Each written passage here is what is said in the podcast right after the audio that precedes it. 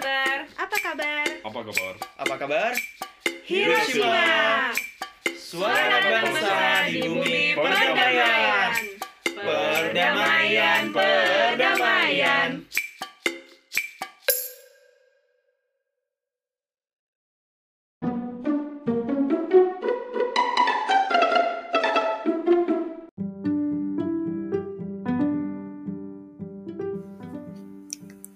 lagi dalam podcast Radio PPI Hiroshima. Apa kabar Hiroshima? Dan kembali bersama kami juga untuk membahas eh, tentang state of emergency di Hiroshima serta hal-hal yang terkait dengannya.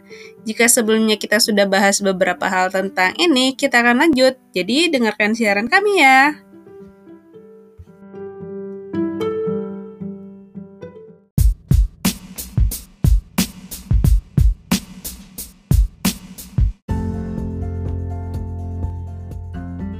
Lanjut ke kembali ke kuesioner uh, tadi kita nanya tentang ngobrol ke siapa aja gitu ya. Dan ini pertanyaan selanjutnya ini masih untuk berpikir lagi maksudnya masih memancing untuk berpikir lagi. Apa solusi yang orang lain atau pihak lain dapat lakukan untuk membantu mengatasi permasalahan sahabat Hiroshima gitu?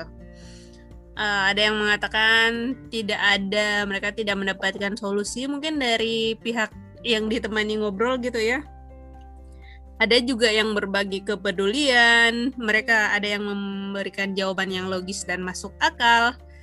Uh, ada yang memberikan solusinya untuk tetap semangat, makan bergizi, manajemen waktu yang lebih baik, hmm, maaf, cukup istirahat dan olahraga serta rajin ibadah. Terus salah satu solusi yang paling Adri suka nih tidur.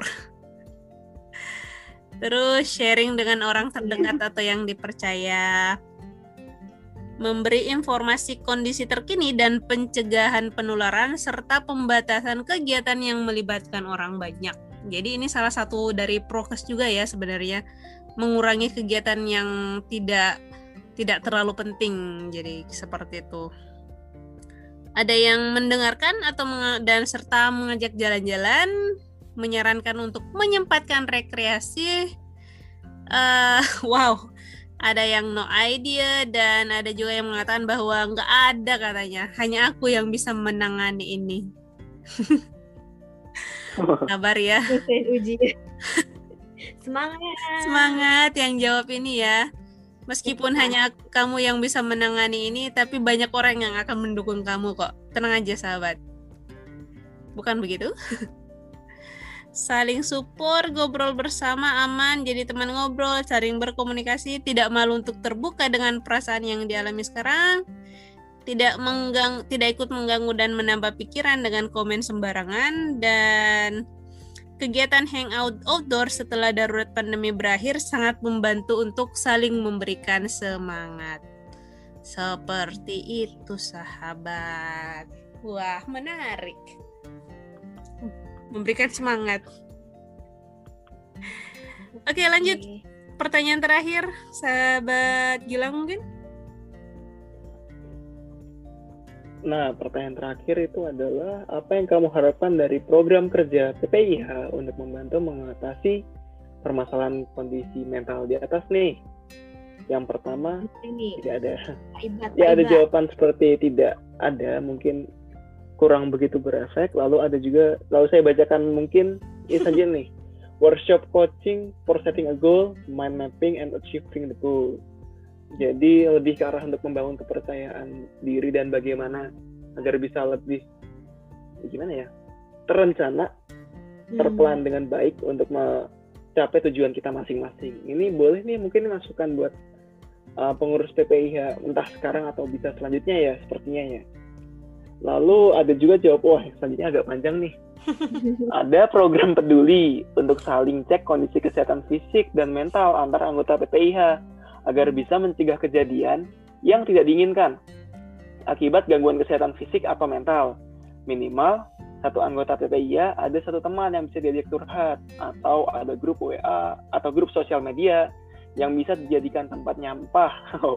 Anjang ngobrol gak jelas, tempat makan unek-unek ada acara ngopi makan jalan atau belanja bareng di kampus kecil untuk biar kumpul dan refreshing.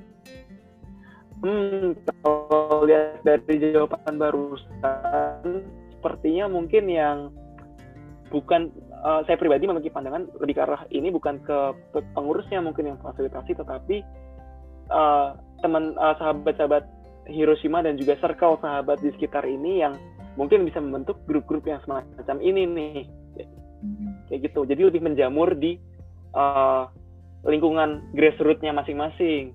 Seperti itu. Karena ini kan lebih enak jika terbangun secara natural ya sepertinya nih. Kemudian jawabannya ada pendekatan personal kepada anggota PPI yang memiliki masalah dan membutuhkan bantuan. Uh, mungkin yang seperti ini butuh keterbukaan juga sepertinya ya. Hmm. dari sahabat Hiroshima sekalian mungkin sedang menghadapi masalah kemudian membentuk satgas yang bertugas dalam hal pencegahan pengawasan dan penanganan kegiatan anggota. Pencegahan apa ya? Pencegahan ada yang bisa membantu? Pengawasan dan penanganan kegiatan maksudnya? Saya pribadi kurang mengerti ini sebenarnya. Artinya ya. ke arah mana? Mungkin pencegahan ya. pengawasan penanganan ketika uh, pandemi kemudian hmm. melaksanakan apa mungkin apa ya mengawasi kegiatan anggota saat pandemi kayaknya bukan oh. misalnya ada bikin kegiatan apa gitu tapi lebih kegiatan oh. tiap anggotanya ketika pandemi mungkin mungkin okay. ya nggak tahu juga kita interpretasinya mungkin berbeda dengan yang menulis ya. Oke, okay, saya lanjutkan. Kemudian ada buat acara kumpul-kumpul bersama makan-makan atau olahraga. Nah, ini mungkin kalau misalkan kondisi pandemi bisa difasilitasi secara online ya. Jadi makan-makan dengan makanan masing-masing di apa atau masing-masing. Ataupun mungkin entah main dibikin turnamen catur online atau hmm. game online atau semacamnya. Ini sebenarnya mungkin bisa difasilitasi oleh teman-teman pengurus PPIH atau misalkan tadi yang grup nyampahnya grup nyampah online nih mungkin bisa juga gitu. Kemudian ada ya ya sahabat Mutia uh, nggak apa bikin uh, zoom meeting isinya boleh nyampah gitu wah itu mungkin bisa jadi tuh hanya untuk mengekspresikan diri ya hmm. Zoom meeting atau ke ini apa sih namanya? Wah, lanjutnya ini cukup agamis nih. Hmm. Bagaimana sahabat Adri? Apa? Enggak enggak, maksudnya uh, kalau oh. misalnya mau bikin grup sampah juga mungkin bisa pakai media lain selain Zoom gitu. Apa sih yang lagi sekarang ngetren itu? Um, Clubhouse. Oh. Wah, tapi eksklusif tuh untuk pengguna Apple. Mm. Apple digigit. Hmm, iya. Lanjut.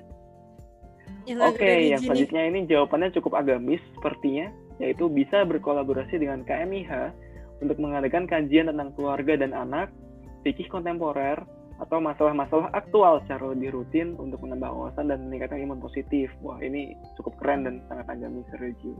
Mm-hmm. Sangat bernilai positif yang tinggi. Kemudian uh, saling mengingatkan agar SOE segera berlalu ini mungkin saling mendoakan juga. Kemudian meningkatkan rasa kekeluargaan, ini kurang lebih sama seperti yang sebelumnya. Kembali mengaktifkan program olahraga rutin, nah ini bisa juga sama dengan sebelumnya. Menciptakan program yang bersifat rekreatif, ini mungkin bisa diwadahi secara online juga ya, selain yang offline. Uh, terus adakan komunikasi, kemudian ada juga bikin, ya sebagian besar jawabannya mungkin lebih ke arah hiburan online atau olahraga online. Jadi bahkan ini cukup kreatif nih aerobik atau yoga online bareng-bareng ini bisa dicoba juga nih jika ada teman-teman yang berbakat sebagai instrukturnya gitu. Lalu ada Membayangkan juga aerobik online. kan banyak sebenarnya sesi yang seperti itu sekarang. Iya, ada loh bayar. Yang gym-gym itu online tapi bayar loh tetap. Nah, mungkin kalau di BP-nya dibikin gratis ya kali ya. Iya. nah, bisa kita sebenarnya untuk ya itu bisa tuh nah kamu dan untuk jawaban-jawaban selanjutnya mungkin sebagian besar lebih ke arah kegiatan-kegiatan sifatnya kreatif dan menghibur tapi diwadahi secara online sepertinya ya rata-rata hmm. Atau ini ada satu jawaban agak panjang sedikit berbeda juga yaitu sebenarnya ini jawabannya adalah seperti ini nih sebenarnya kalau PPIH bisa memfasilitasi konseling akan sangat membantu banyak siswa yang mengalami masalah psikologis terkait uh, uh, terutama dalam masa pandemi saat ini. Memang tidak uh, memang tidak gampang karena pasti membutuhkan anggota yang punya ekspertis di bidang psikologi. Tapi kalau sebatas sodan madoguchi atau uh, atau sekedar, sekedar konsultasi yang bisa menampung keluh kesah mahasiswa dan kesah mahasiswa dan fasilitasi ke tahap selanjutnya akan sangat membantu sekali. Mungkin ini memang jika bisa difasilitasi bagus, tapi jika tidak uh, balik lagi bisa kembali ke tadi yang uh, fasilitas mental health consultation center yang ada di Student Plaza kalau untuk teman-teman di Saijo atau mungkin uh, di teman-teman Hiroshi, Kasumi Campus Hiroshima City ataupun teman-teman di Prefectural University of Sobara Hiroshima uh, Prefectural, Prefectural University of Hiroshima di Sobara juga mungkin ada fasilitas uh, health centernya ini ya tadi ya yang bisa dipergunakan. Iya, Seperti ya. itu sahabat Hiroshima sekalian. Oke, itu tadi ya hasil. Iya. Udah ya? Ada lagi kah? Enggak ada. Itu Udah, pertanyaan terakhir, pertanyaan tadi. Oke, seperti itu ya hasil dari angketnya PPI Hiroshima. Betul sekali sahabat Hiroshima dan dari seperti yang dibilang tadi ya, jadi PPI Hiroshima sengaja mengadakan angket ini untuk mengetahui kondisi kesehatan fisik dan mental dari sahabat Hiroshima selama apa selama pandemi corona ini dan selama SOE itu berlangsung. Jadi karena ini ada survei kilat, jadi nggak ini apa nggak terlalu lama kita mengadakan surveinya. Jadi seperti itu sahabat.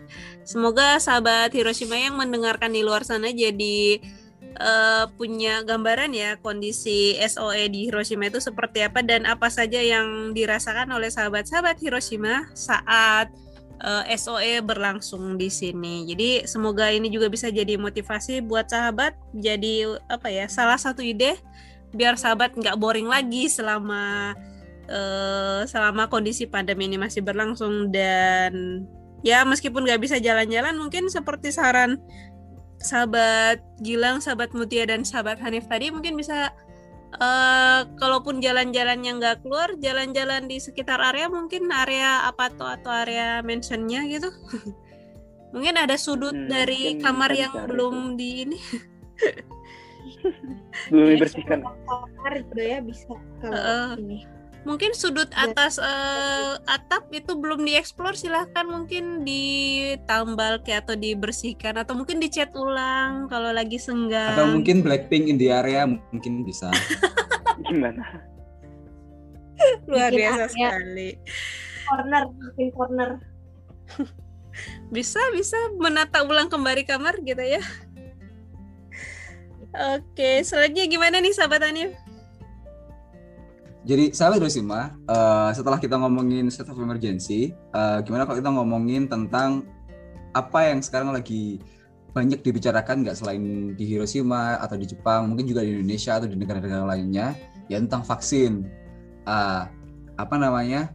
Uh, kebetulan nih, um, mulai akhir bulan lalu, bulan Juni, di kampus di kampus Hiroshima University sendiri kita udah mulai melakukan uh, proses vaksinasi untuk staff dan murid-murid yang ada di uh, Hiroshima University. Um, jadi mungkin di segmen berikutnya kita akan membahas gimana sih uh, pengalaman dari uh, kita semua kan di sini semua sahabat penyiar ini kan pasti sudah divaksin toh, iya kan? Alhamdulillah ya, sudah.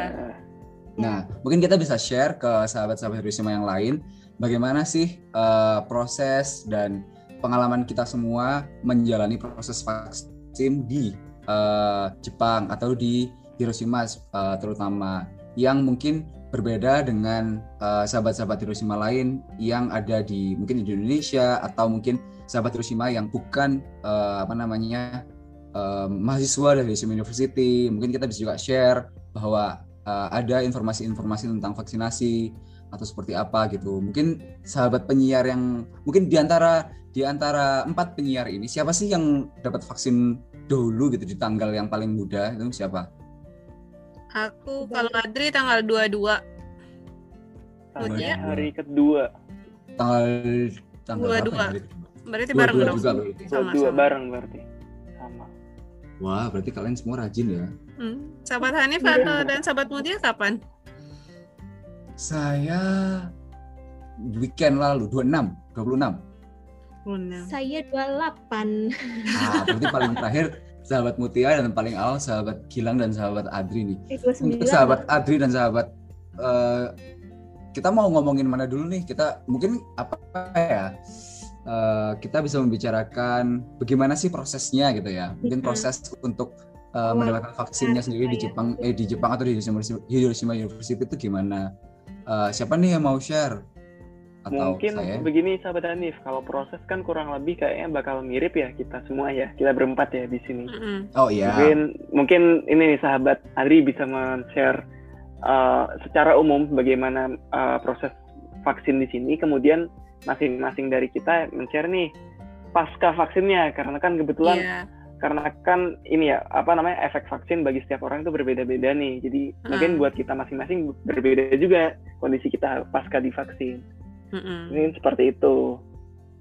Iya benar Iya. sekali sahabat Gilang. Jadi em, apa ya proses vaksinasi sendiri kalau yang di kampus Higashi Hiroshima eh, pertama kan dimulai dari kita dikasih link untuk mendaftar online ya Eh, bu- buat bikin janji tanggal berapa hari apa dan jam berapa kita ingin ini kita ingin mendapatkan vaksinasinya. Jadi ada rentang waktu dan eh, kenapa diberikan rentang waktu seperti ini untuk menghindari kerumunan. Jadi jadi kalau misalnya kayak Adri, Adri kan bikin janjinya pas jam 12, maksudnya antara jam 12 sampai jam 12.30.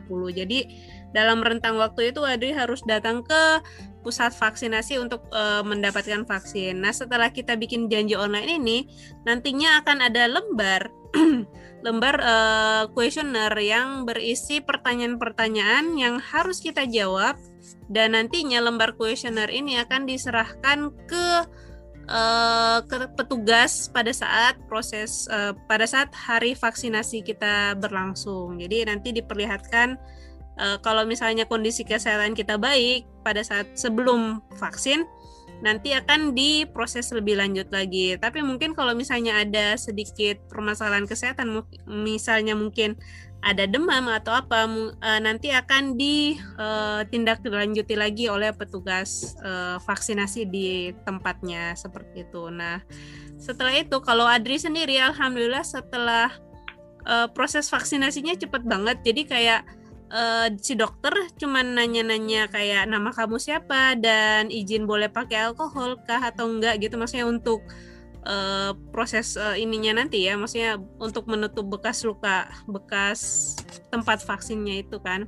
Dan itu prosesnya tidak lebih dari 30 detik kayaknya. Baru ditanya nama terus ditanya boleh dipakai alkohol atau enggak. Setelah itu dokternya udah bilang oh ya udah selesai ada aja kayak masih nggak percaya waktu itu ya. oh udah ya vaksinnya udah gitu udah selesai aja jadi Heeh. jadi habis divaksin eh, langsung diminta ke ruang tunggu ya jadi kayak setelah vaksin itu kita kayak diku eh, harus berada di ruang tunggu dan berada di sana kurang lebih 15 sampai 30 menit untuk melihat apakah ada efek samping dari vaksin ke badan kita atau enggak kalau misalnya ada efek samping nanti akan ditangani oleh petugas medis yang berada di lokasi seperti itu. Dan alhamdulillah selain eh, apa ya, habis vaksin ya pasti tangan yang eh, lokasi yang habis vaksin itu pegel ya kayaknya, pegel nggak bisa susah gerak, kaku dan agak agak berat kalau diangkat. Adri efeknya cuman itu sih pada saat hari H-nya setelah vaksin dan malamnya itu karena lengan yang kiri susah maksudnya susah untuk digoyangin. Jadi ya maksudnya tidak Adri nggak memberikan beban yang terlalu berat ke pekerjaan ke tangan yang sebelah kiri. Kayak gitu. Alhamdulillah nggak ada side effect sih. Yang begitu yang begitu berat dan kayak teman-teman mungkin ada yang demam atau ada yang merasa mual pusing pengen muntah. Alhamdulillah Adri enggak Kalau sahabat Gilang gimana? Kalau saya, jadi pada pasca vaksin itu hari nol ya, hari pada saat disuntik malamnya kurang lebih mirip dengan sahabat Adri. Jadi di tangan yang di daerah suntik, karena suntiknya kan di daerah otot ya. Nah jadi itu kerasa pegal, pegal di daerah tangannya. Nah keesokan, jadi nah sama satu hal. Sebelum saya vaksin suhu tubuh saya itu sekitar 36,6 derajat. Saya ukur sebelum saya vaksin. Kemudian keesokan harinya, H plus satu vaksin, suhu tubuh saya uh, meningkat, meningkat secara gradual gitu. Di sore hari H plus satu ini, suhu tubuh saya sampai sekitar 37,4 atau 37,5 dan mulai kerasa apa namanya lengan dan lengan yang disuntik dan juga badan bagian atas ini kerasa agak meriang karena suhu, suhu tubuh yang panas. Nah, pada hari itu sebenarnya saya masuk di lab, tapi karena kondisi tubuh yang terasa jadi sangat melelahkan itu, saya pun uh, pulang lebih cepat dari biasanya dari lab dan kemudian istirahat. Nah, syukurnya H plus 2-nya itu pasca tidur malam tuh saya sudah ini, saya sudah merasa sangat justru malah sangat segar banget sih sebenarnya. Jadi dapat tidur yang benar-benar nyenyak pasca suhu meningkat itu, entah kenapa. Dan di H plus 2 uh, si rasa apa ya, rasa tegang di otot yang di lengan yang disuntik ini tadi pun perlahan menghilang.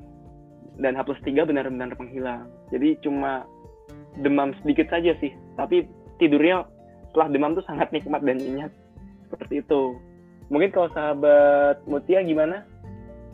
Uh, saya kurang lebih sama juga sih yang uh, di tangan ya. Ngilu banget sih lebih ke sakit ya.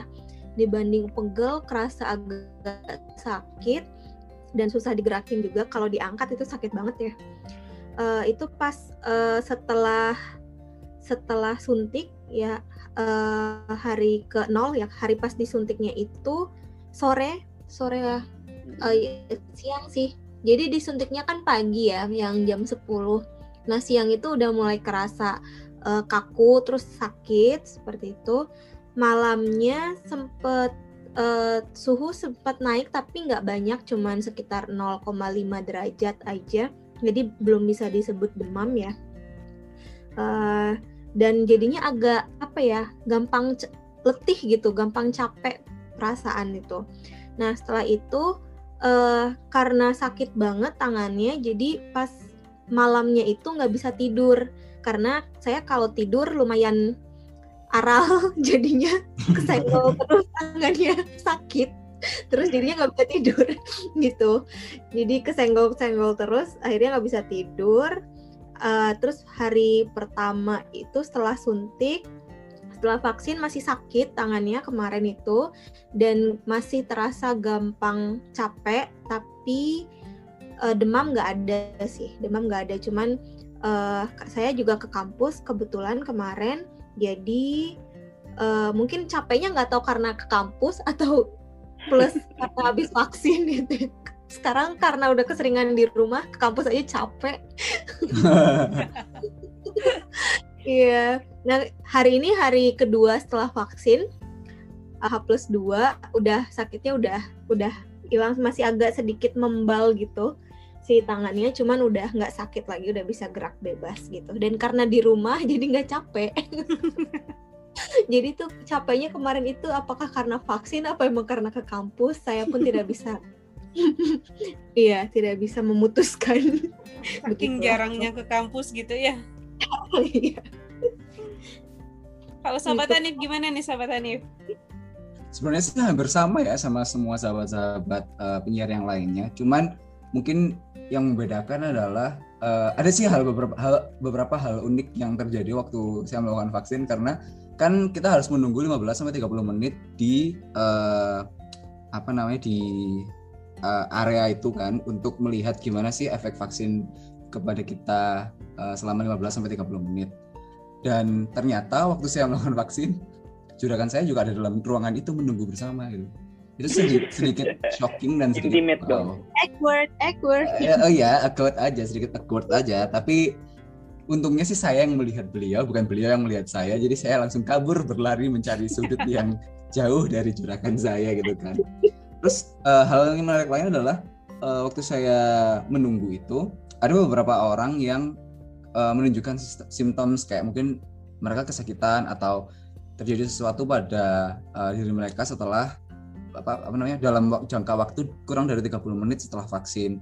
Tapi hmm. uh, di sini sih bagusnya kita itu uh, mereka menyiapkan apa namanya uh, sesuatu gitu untuk kejadian seperti itu di mana kalau misalkan ada yang seperti itu mereka menyiapkan kursi roda dan kita akan dibawa ke uh, semacam ruangan lain untuk diskusi dengan dokter atau membicarakan kenapa sih mereka sakit seperti itu atau seperti apa. Walaupun saya tidak tidak mengalaminya cuman sepertinya sih itu yang terjadi dengan mereka gitu kan.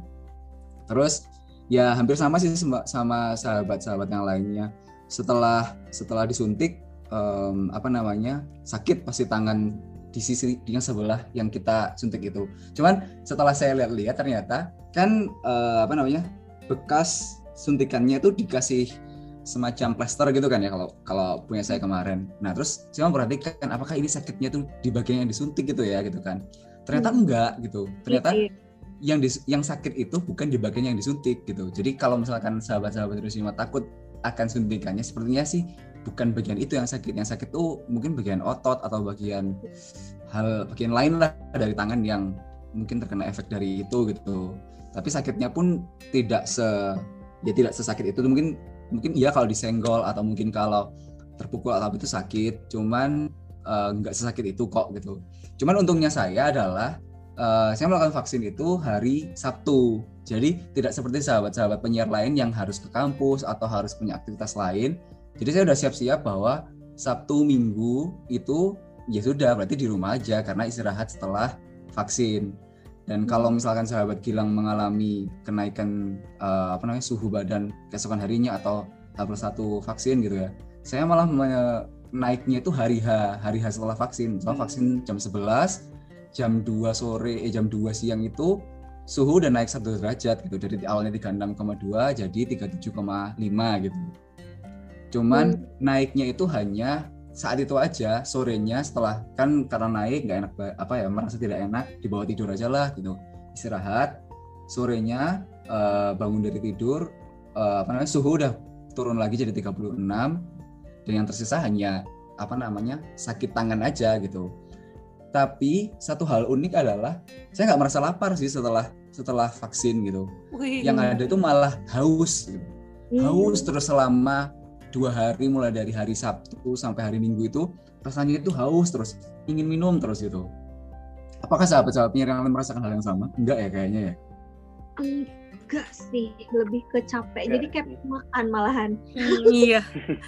Mungkin kalau haus karena emang cuaca panas ya. Jadi kalau haus iya Adri juga sering minum sekarang belakangan kan. Cuman ya mungkin seperti sahabat Muca jadi kadang sering merasa cepat lapar gitu. Meskipun mungkin halo Adri meskipun mungkin baru habis makan gitu makan besar pakai nasi dan teman-temannya eh, nggak uh, lama setelah itu jadi kayak merasa lapar lagi. Jadi maksudnya uh, dan Ade menyadari ini terjadi setelah vaksin karena sebelum vaksin kalau bisa dibilang ada itu makan uh, bukan jarang ya, bukan maksudnya maksa buat jarang makan juga, cuman nafsu makan nggak begitu banyak gitu, nggak begitu besar. Tapi setelah vaksin itu tiap bisa dibilang setiap satu atau dua jam itu jadi pengen makan lagi, jadi pengen ngemil lagi gitu. Dan satu efek paling berasa juga itu jadi cepet ngantuk mungkin karena karena capek gitu ya merasa cepat lelah jadi bawaannya pengen tidur aja terus pengen nyari bidang datar aja terus.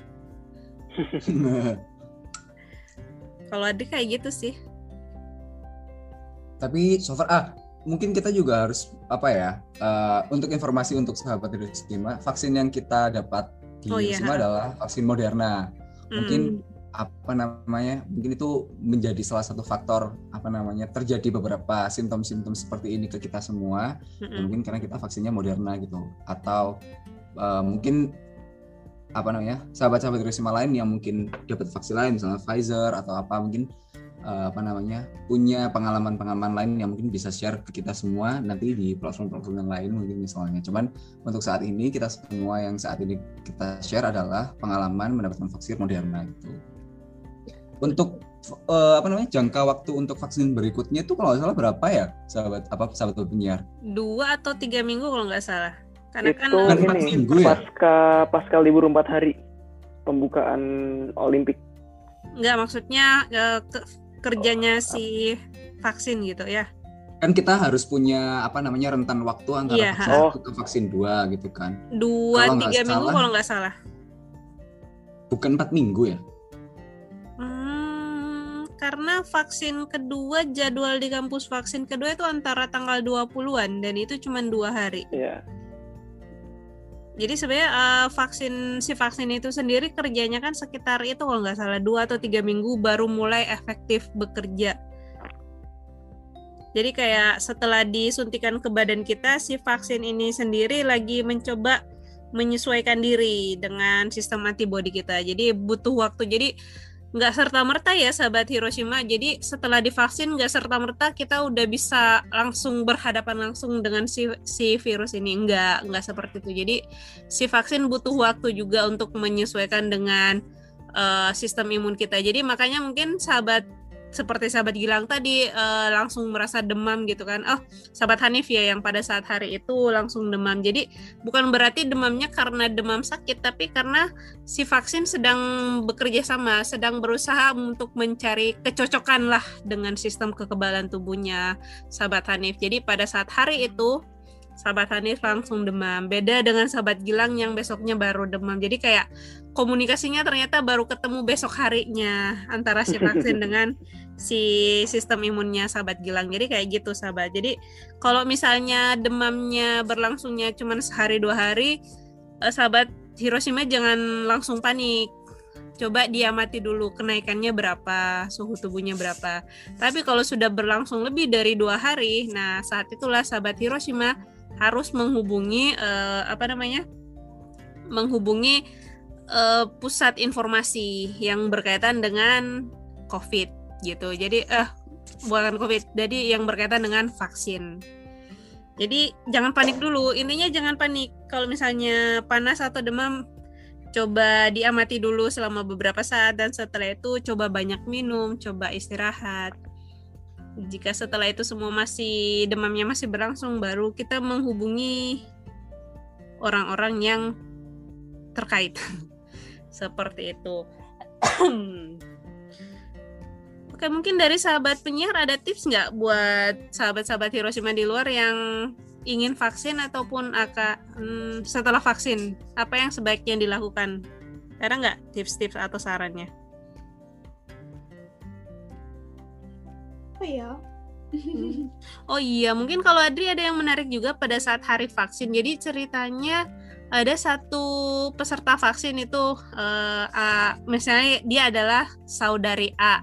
Nah, si do- si saudari A ini habis keluar dari ruang vaksin mungkin karena eh, tidak terbiasa untuk disuntik ya. Jadi dia kayak lemes gitu, lemes dan langsung jatuh gitu. Untungnya ada petugas medis di sana jadi langsung diberi tindakan. Tapi eh, yang jadi permasalahan ketika dia jatuh lemas ada satu orang lagi si B yang mencoba untuk eh, membantu mengangkat. Nah, karena si B mencoba membantu mengangkat, dia akhirnya lemes juga. Jadi mungkin karena mereka melakukan gerakan yang tiba-tiba dan berat ya. Jadi mungkin itu eh, satu salah satu saran juga buat sahabat Hiroshima yang habis vaksin jangan melakukan tindakan gerakan yang tiba-tiba dan jangan mengangkat beban yang berat. Selain beban hidup. Oke. Udah berat ya. Heeh, berat. Lagi. Kalau kalau dari Adri sarannya itu sih. Mungkin dari sahabat yang lain ada? Hmm, pernah dengar sih ya, harus makan yang banyak dan makannya kalau bisa protein sih. Cuman aku juga nggak nggak ya tergantung juga kali ya kalau nggak nafsu mah gimana. Oke, sahabat Gilang gimana? Hmm, sepertinya tidak ada saran eh, tertentu, cuma mungkin mengikuti triknya sahabat Hanif ya, lebih tepat ya. Jadi mungkin Hmm. nanti bisa digunakan. Eh, yang dos kedua itu kita hanya rentang dua hari ya pemberiannya. Ada pilihan tanggalnya panjang kan ya sebenarnya. Ada Ini rentang eh, kebetulan lagi buka apa namanya uh, kartu COVID yang kemarin kita dapat waktu melakukan uh, vaksinasi pertama.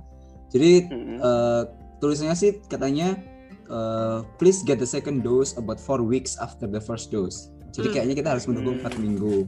Hmm. Terus tulisan berikutnya adalah second dose will start from July 26. Jadi mulai du mulai 26 Juli sampai tanggal 1 Agustus.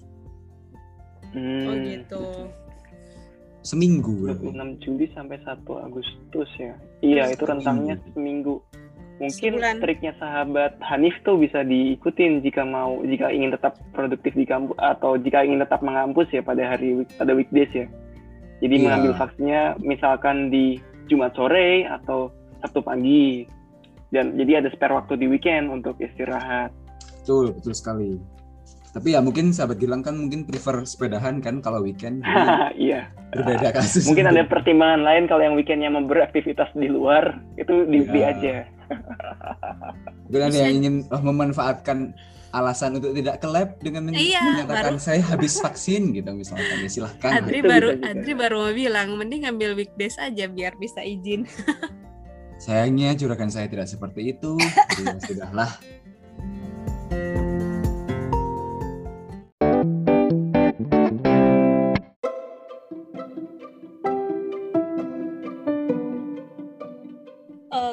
sahabat. Menarik sekali uh, bahasan. Sebenarnya menarik sangat menarik uh, pembahasan kita hari ini malam ini. Tapi Iya, karena kita juga terbatas waktu ya sahabat Hiroshima semua. Jadi kita juga udah agak panjang nih bahasannya. Dan Sepertinya udah waktunya kita juga beristirahat dan mengakhiri siaran kita hari ini. Tapi sahabat Hiroshima jangan khawatir. Kalau misalnya sahabat Hiroshima tertarik dengan bahasan kita malam ini, mention kita di poster siaran hari ini dan berikan komentar kalian ya terhadap bahasan siaran kita malam ini. Silahkan berikan komentar atau misalnya pengen dibahas lebih lanjut lagi tentang misalnya tentang uh, after effect-nya vaksin dosis pertama dan dosis kedua boleh banget. Mungkin bisa jadi tema kita selanjutnya kali ya sahabat penyiar.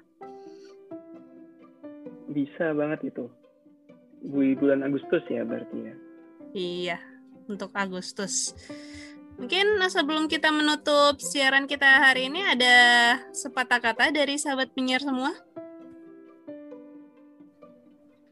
Sahabat Mutia mungkin? Hmm ya?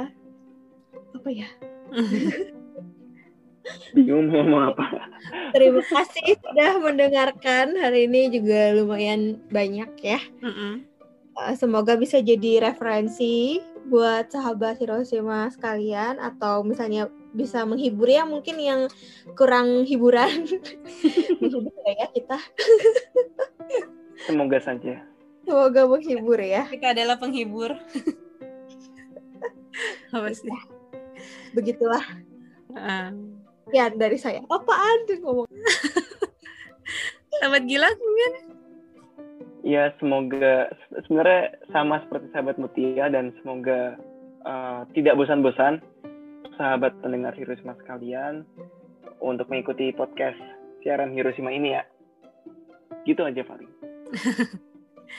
Oke, dan sekali lagi uh, kalau Adri sekali lagi Adri mengingatkan kepada sahabat Hiroshima semua, jadi tetap mengatu, mematuhi prokes kesehatan, protokol kesehatan yang disarankan, yang disampaikan oleh pemerintah setempat, tetap jaga jarak, pakai masker, uh, masih tetap kurangi berkumpul ya kalau bisa, dan kalau misalnya tidak begitu penting, jangan terlalu sering keluar uh, ke tempat keramaian. Dan ini juga bukan hanya demi sahabat Hiroshima ya, tapi juga demi orang lain yang berada di lingkup masyarakat kita. Kita menjaga diri kita dan di, kita menjaga kesehatan mereka juga. Jadi seperti itu mungkin sahabat Hiroshima bahasan kita malam ini tentang state of emergency di Hiroshima serta segala hal yang berkaitan dengannya. Uh, terima kasih sudah mendengarkan siaran kami dan kami berharap kalian menikmati siaran kami malam ini.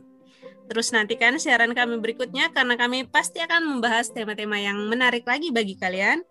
Dan jika kalian punya saran, komentar, unek-unek, ataupun apa pun tentang siaran hari ini, silahkan uh, menghubungi, menghubungi kami melalui media, media sosial PPI Hiroshima, baik itu di Facebook fanpage PPI Hiroshima ataupun Instagram at PPI Hiroshima 45.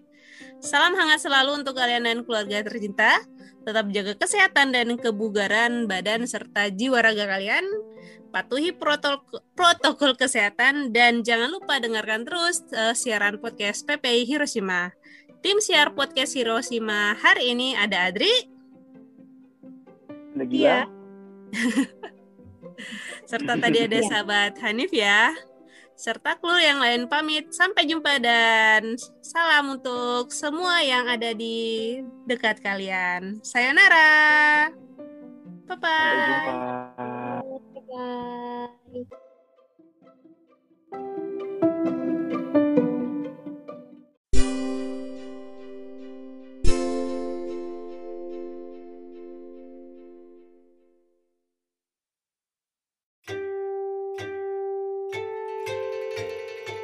Hiroshima pamit, mata aimashou.